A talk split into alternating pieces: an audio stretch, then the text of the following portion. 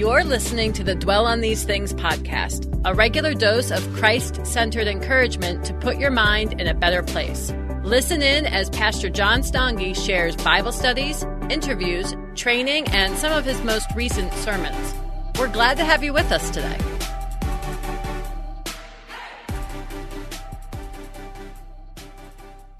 This morning, we're going to continue looking at what we've been looking at throughout the course of this month. We've been talking about the incarnation of Christ, the fact that Christ came to this earth and took on flesh. And what a wonderful thing it's been to just contemplate and think about some of the implications of what Jesus accomplished on our behalf. And this morning, we're going to be looking at John chapter 3. So if you would, Take your Bibles and turn there with me. John chapter 3, starting with verse 16. And I'm going to read down to verse 21. And uh, this is what it says in that portion of Scripture. John 3:16 down to verse 21. For God so loved the world that he gave his only son that whoever believes in him should not perish but have eternal life. For God did not send his Son into the world to condemn the world, but in order that the world might be saved through him. Whoever believes in him is not condemned, but whoever does not believe is condemned already because he has not believed in the name of the only Son of God. And this is the judgment. The light has come into the world, and people love darkness rather than the light because their works were evil. For everyone who does wicked things hates the light and does not come to the light, lest his works should be exposed. But whoever does what is true comes to the light, so that it may be clearly seen that his works have been carried out in God. Let's pray. Lord, thank you so much for the privilege that it is to be able to look at the scripture that we're looking at together today and to think about the things that you've revealed to us in it.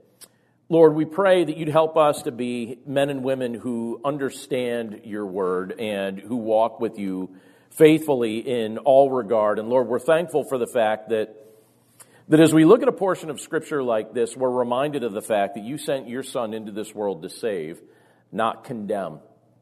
And Lord, we recognize that there are many people in this world that don't understand that, but we're grateful that by your grace you've given us the opportunity to understand that. And so, Lord, we pray that you'd reinforce that truth into our hearts and our minds today as we look at this passage of Scripture together. We love you, Lord. We're grateful for it. We're grateful for the truth that your word contains. We commit ourselves to you now, and we pray this all in Jesus' name. Amen. So, the other day, I was having a, a, a conversation with my daughter. And uh, our, our, the topic we were talking about was basically this idea of living out our faith in public while trying to stay relatable and relational in the process. And sometimes I, I think that that could be maybe a, a little tricky for some of us as believers. She completely agreed that it was something that was of value and something of importance. And then we discussed the challenge that it can be to actually do that. And in the midst of the discussion, she described a friend of hers who she thinks is really wrestling with that balance, really struggling with that balance. And as she described him to me, she said that she said, It's very clear that he takes his faith seriously, but at the same time, he has a bad habit of making people feel awkward and condemned. This is how she was describing the expression of her friend's faith. And so, basically, instead of engaging in friendly conversation, she said he over spiritualizes things and then doesn't hesitate to make others um, sure to know that his beliefs are superior to theirs. That's how he conveys the essence of his faith. And so that was good discussion for us, and we, we kind of wrestled with that. And even though it's his, or it's not his intention, uh, what ends up seeming to be the result of the way in which he's, he's kind of carrying himself is that it seems like he's chasing, this was her assessment, it seems like he's chasing people away from experiencing genuine faith in Christ more so than he's inviting them to experience the benefits of following him.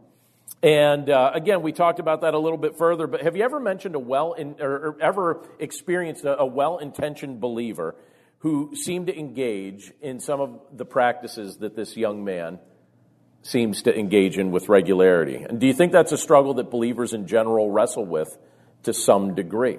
Is this something that, you know, we kind of wrestle with in general?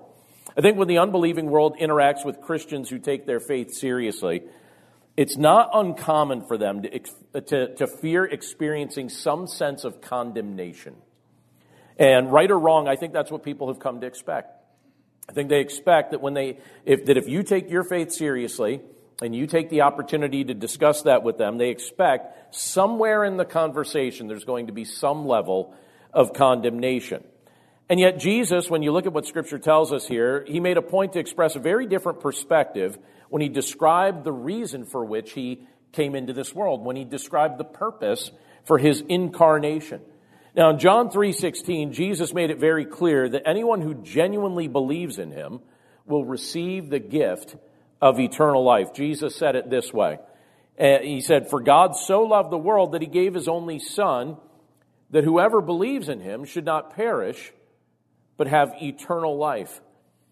And that statement is one of the most quoted statements or sentiments in the entire Bible. And in that sentence, Jesus explained that, that God genuinely loves the people of the world, loves us so much that he sent his son into the world to atone for our sin, so that through faith in him we could live forever. And that's a beautiful thing. And it's certainly something that we should think long and hard about on a day like today. But have you also considered the statement that Jesus made immediately after he made the statement that explains how the gift of salvation is obtained? Jesus said when you look at John 3:17, he said, For God did not send his Son into the world to condemn the world, but in order that the world might be saved through him. I'll read it again. For God did not send his Son into the world to condemn the world, but in order that the world might be saved through him. So Jesus wasn't sent here to condemn us. That wasn't his mission in his incarnation. The action he took when he took on flesh was a rescue mission not a, a, mission of retribution. And he offered to save us because we already stood condemned. When you look at what Scripture tells us, it reveals that we already stood condemned. We were already under the cloud of condemnation. We were already guilty of sin, steeped in shamefulness, and distant from our Creator. When Jesus came to this earth, He came to take our condemnation upon Himself so that we would no longer remain under the wrath of God. Jesus said, when you look at verse 18, he says, Whoever believes in him is not condemned. But whoever does not believe is condemned already because he has not believed in the name of the only Son of God. We experience liberty in its fullest sense when we trust in Jesus Christ. So, this is let's see, this is year 26 that I've been serving as a pastor. And during that time, I'm often in, I've often been invited to spend time with people in some of their lowest moments and some of their cha- most challenging circumstances. And oftentimes that has also involved visiting prisons or other detention centers to have conversations or to have prayer with those that have been condemned for various offenses. And I will admit, even though I, I always say yes to those opportunities when they're given to me, as, as long as I can do so, um, those experiences have regularly caused conflicting emotions for me. And what I mean by that is this some of those experiences have actually left me feeling depressed. When you spend the bulk of your day in a context like that, sometimes it's impossible to not feel a bit depressed and maybe even a little bit guilty when you get to walk out of the detention center, when you get to walk out of the prison, but the person you just spent a decent amount of time with remains inside. But here's, here's what's actually more depressing than that. Someone who chooses to stay in a, in a perpetual state of condemnation when they're convinced that there's no hope for them beyond their present circumstances. And then at the same time, this is why I say there's conflicting emotions, because also in that very same context, I, I find I've had experiences that are very uplifting. Because you encounter those who once lived under that sense of condemnation, who now have been spiritually liberated through an encounter with Jesus Christ, who has forgiven, of their, forgiven them of their sin and set them free. And they're very conscious of that, even though their present day circumstances don't always reflect that and what they get to see day to day. And so, uh, When I think about things like that, I often think about the type of things that for you and for me might produce a sense of condemnation. And some of those things are major and some of those might be minor things. Actually, a couple nights ago, I actually heard my wife's voice calling out from the kitchen. And she said this. I think this is a direct quote. She said, Daniel, how many peppermint patties have you eaten? That's what I hear from the kitchen. And I'm like, my ears perk and I'm like, uh oh he's toast. And for context, I should let you know that last week we were given a, a, large box of peppermint patties as a Christmas gift from a friend. Friend of the family gave us a lot of peppermint patties. They were there in the kitchen, right by the sink, and uh, that's what she asked. And my son confessed to, to my wife in that moment, and he said this I think I eat one every time I walk through the kitchen. that was his comment. I think I eat one, but as he, as he said that, uh, well, then she replied, she said, Well, I think there's probably enough for you to walk through the kitchen one more time. That was her response. But I'm hearing this conversation. The conversation didn't directly involve me, but it did directly involve me. And I started feeling a certain sense of condemnation that no one needed to know anything about because I had eaten many of those candies too. And I'm hearing my son take the blame for the candies that I, I'm like, he's taking the blame and he's being a good soldier, but I know how many I've eaten now, he doesn't know and she doesn't know. And I thought, well, maybe I say nothing. You know, maybe I just sit here in this chair and I say nothing. But my conscience got the best of me and I said, I just called out from the family room. I said, I too am guilty. I too am guilty. And we laughed about it because obviously the matter is inconsequential. You know, who cares who, who ate however many, you know, peppermint patties, but I mean, they were delicious. I, I guess those of us that were eating them, we cared, right? But, but I can't help but wonder how many people live the bulk of their lives under a cloud of condemnation. You know, over maybe over something minor, maybe something over major, simply because they, they hesitate to confess what's troubling their conscience. They forget Jesus came to save them because their mistaken belief, belief is that he would rather condemn them. Many people in this world think I can't confess my sin. I can't repent of my sin. I feel so condemned. Christ's desire is to save us. His desire is to liberate us from condemnation.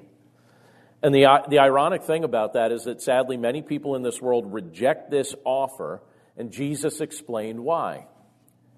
They reject this offer because they prefer to embrace the darkness of this world. When you look at verse 19, Jesus said it this way He says, And this is the judgment. The light has come into the world, and people love darkness rather than the light because their works were evil.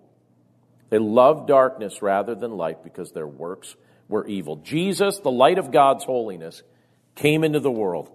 He came because he loves humanity, but does humanity love him?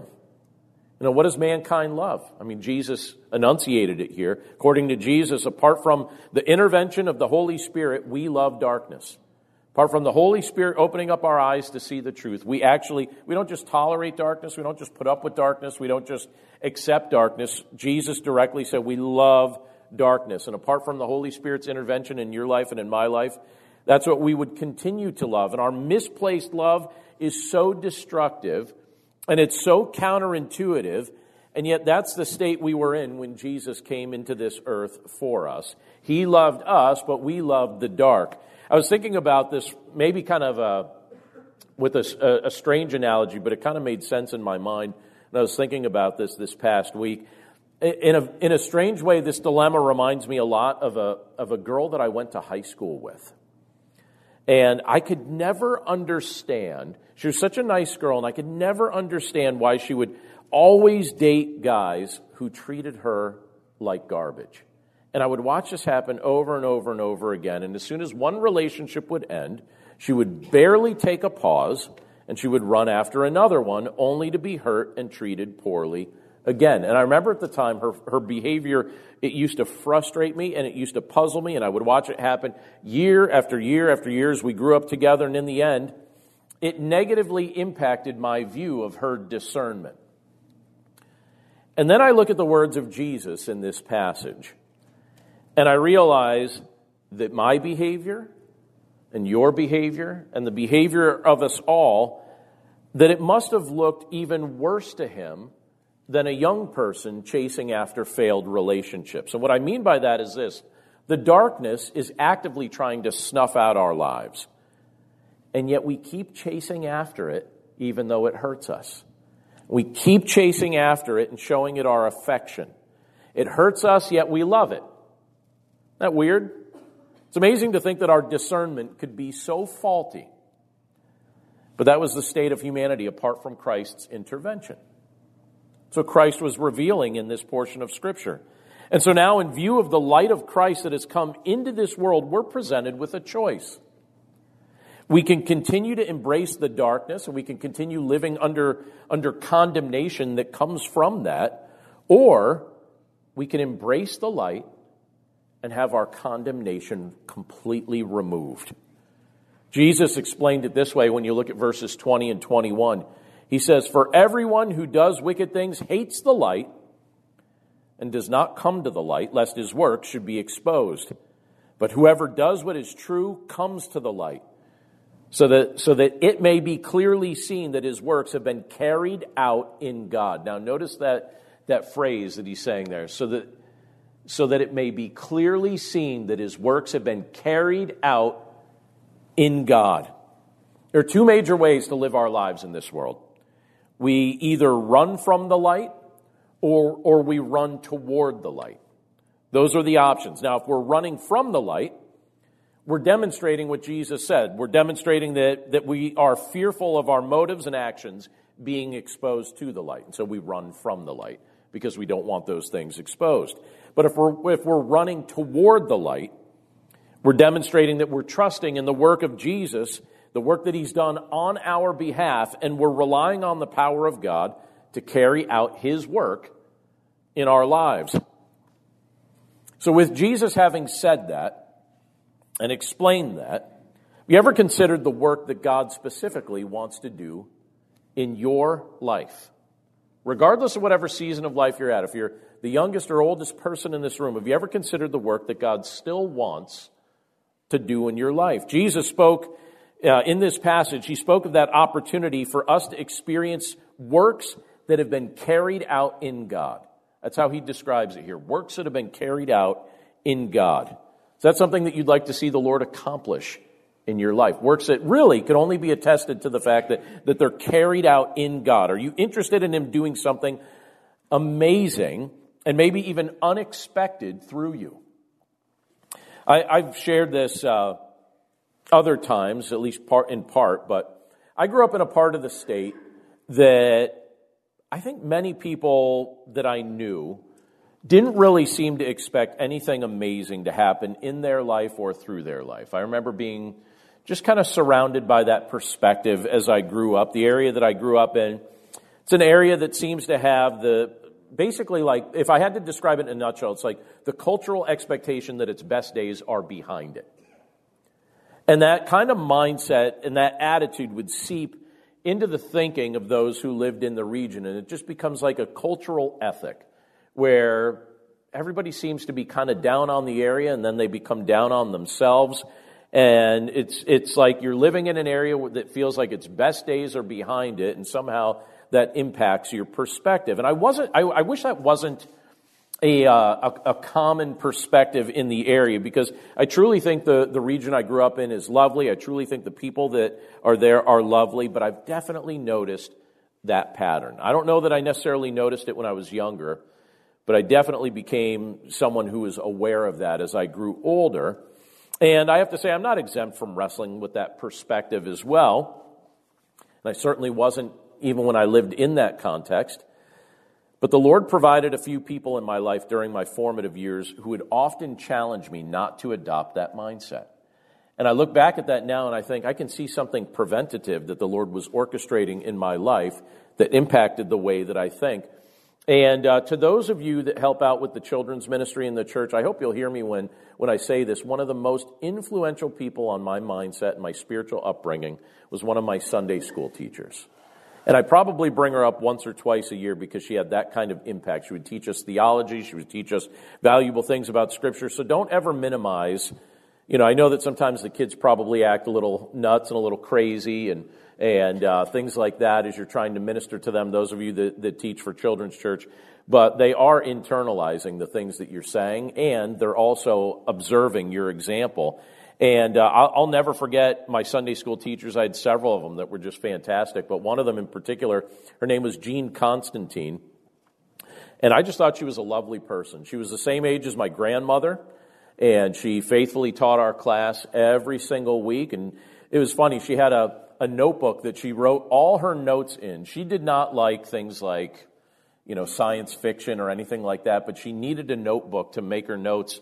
And one of her sons gave her, her son was an adult at the time, and he gave her a Star Wars notebook. And so all her theology notes were written down in a Star Wars notebook, and she always hated that cover. She'd look at it, she's like, Star Wars. But she had spent so much time, this is before the era of everybody owning a computer, and she's like, I'm not rewriting all these notes. Years and years and years she taught from that Star Wars notebook. I look at it now and I think, I think we were intrinsically inclined to think that whatever was in that notebook was kind of cool. You know, she probably thought that cover was dumb, but for us as 10 year old boys, we were like, you kidding me? It's in a Star Wars notebook. What do you got for us? And she would teach us and she would encourage us Again, she was the same age as my grandmother, and she would just go out of her way to teach our class every week and just be such an encouragement. I never wanted to be a disappointment to her. That's how I felt. I never wanted to disappoint Jean. But her words would often puzzle me. She would puzzle me because of what she would do, because she saw me differently than I saw myself at that period of time. Uh, at, at, at some of the lowest seasons of my childhood, there was a pretty low season there for me. And I remember going through a stretch where I just felt like a pretty heavy sense of discouragement and a pretty heavy sense of despair.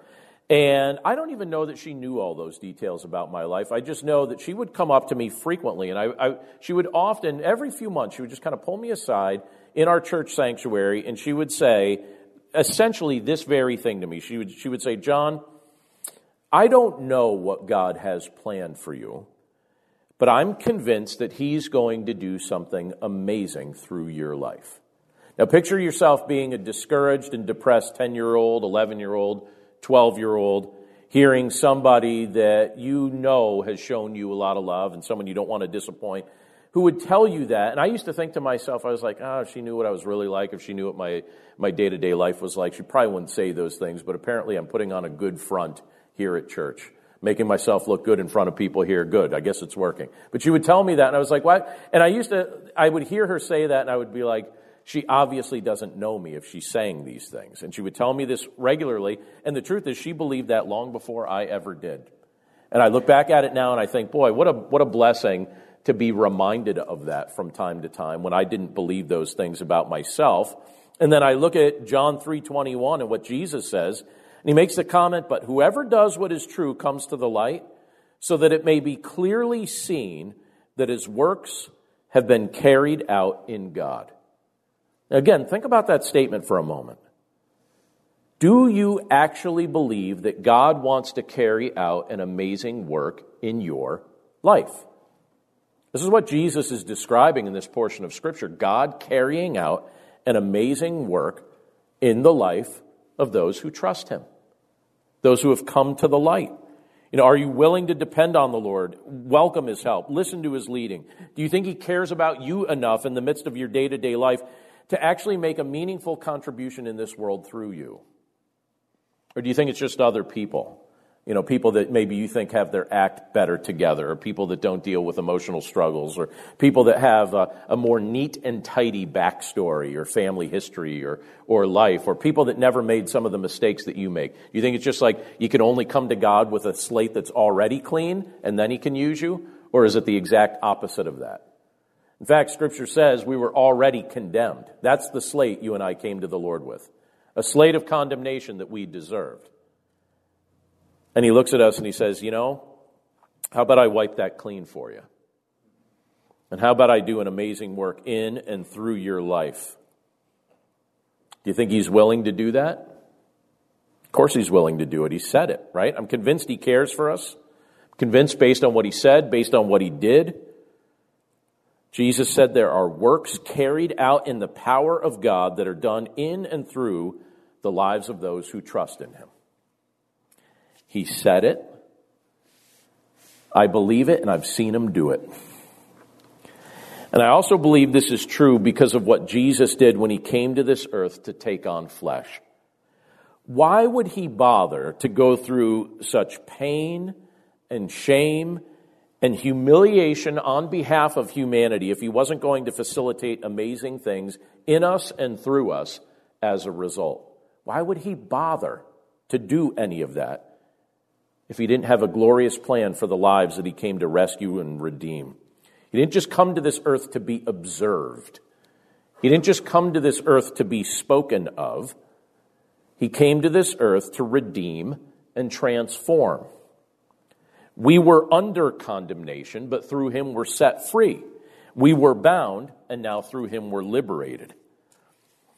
And it's interesting because this world, and unfortunately many professing believers fall into this category as world, er, er, as this world, of missing the point of what Jesus actually came to do.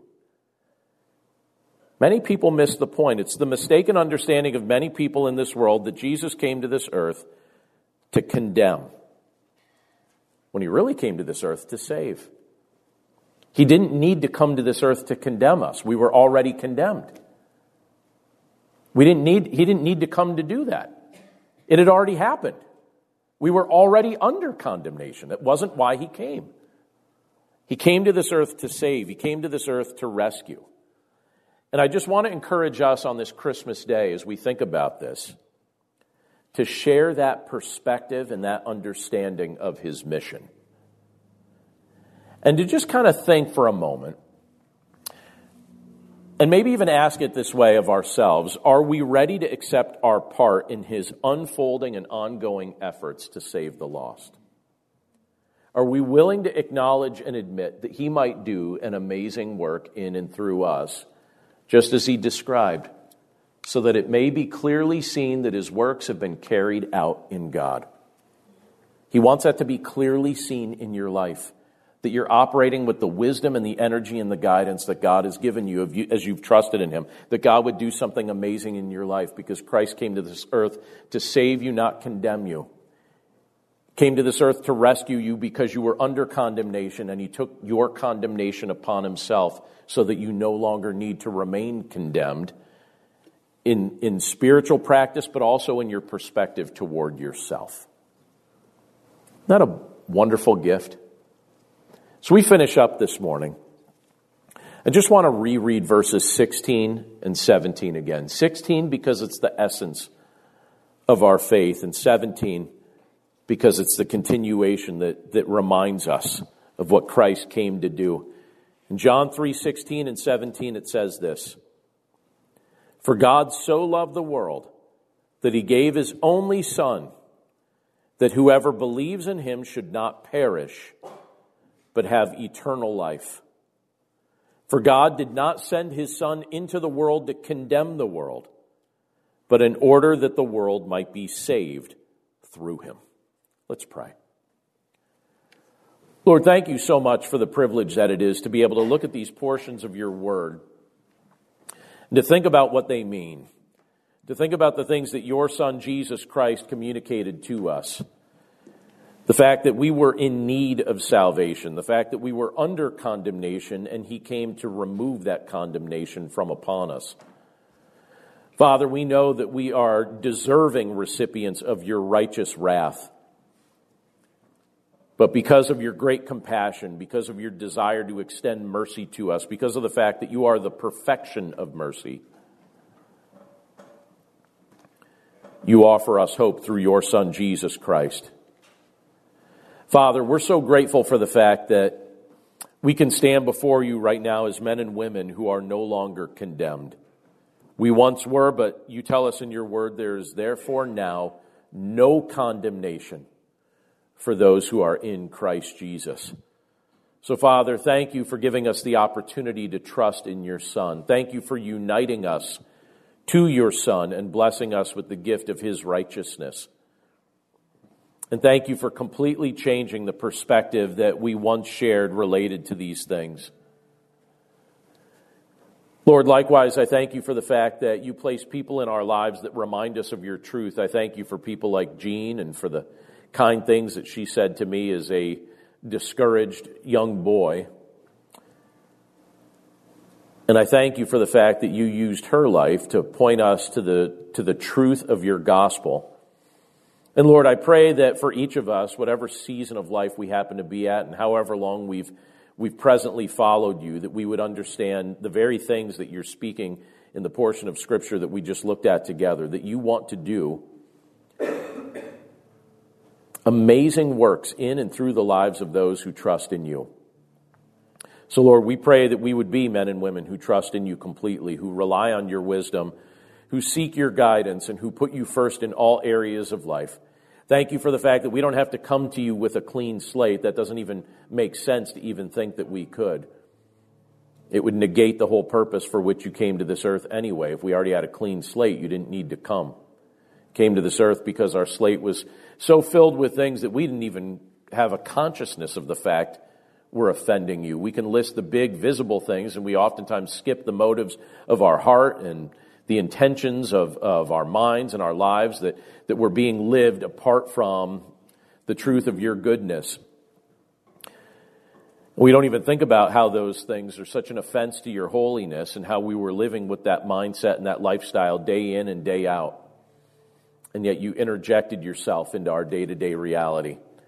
And you've given us hope. So, Lord, thank you so much for doing this. Thank you for the fact that here on this Christmas day, we have the opportunity to rejoice over these things. Thank you for your love, and thank you for pointing our hearts back to you time and time again. We commit ourselves to you now, Lord, and we thank you for the work that you're accomplishing in us and through us for your glory. And we pray this all in Jesus' name. Amen. Thanks again for listening to today's episode. For more resources to help you in your walk with Christ, please visit desirejesus.com. Hi, I'm Rebecca Scott. As a servant of God, wife, and mother of four, I understand the juggle of multiple roles and stages. That's why I created the Encourager podcast to help guide us through the messy middle stage of life. Join me on the Encourager as we challenge the chaos and embrace harmony. Together, we'll create practical systems to balance your roles and fulfill priorities and we will do it while having joy and energy for both home and work life. Tune in for inspiring stories and interviews, actionable tips, and methods to do both home and work life. Because here, we believe you can do all things, just not all at once.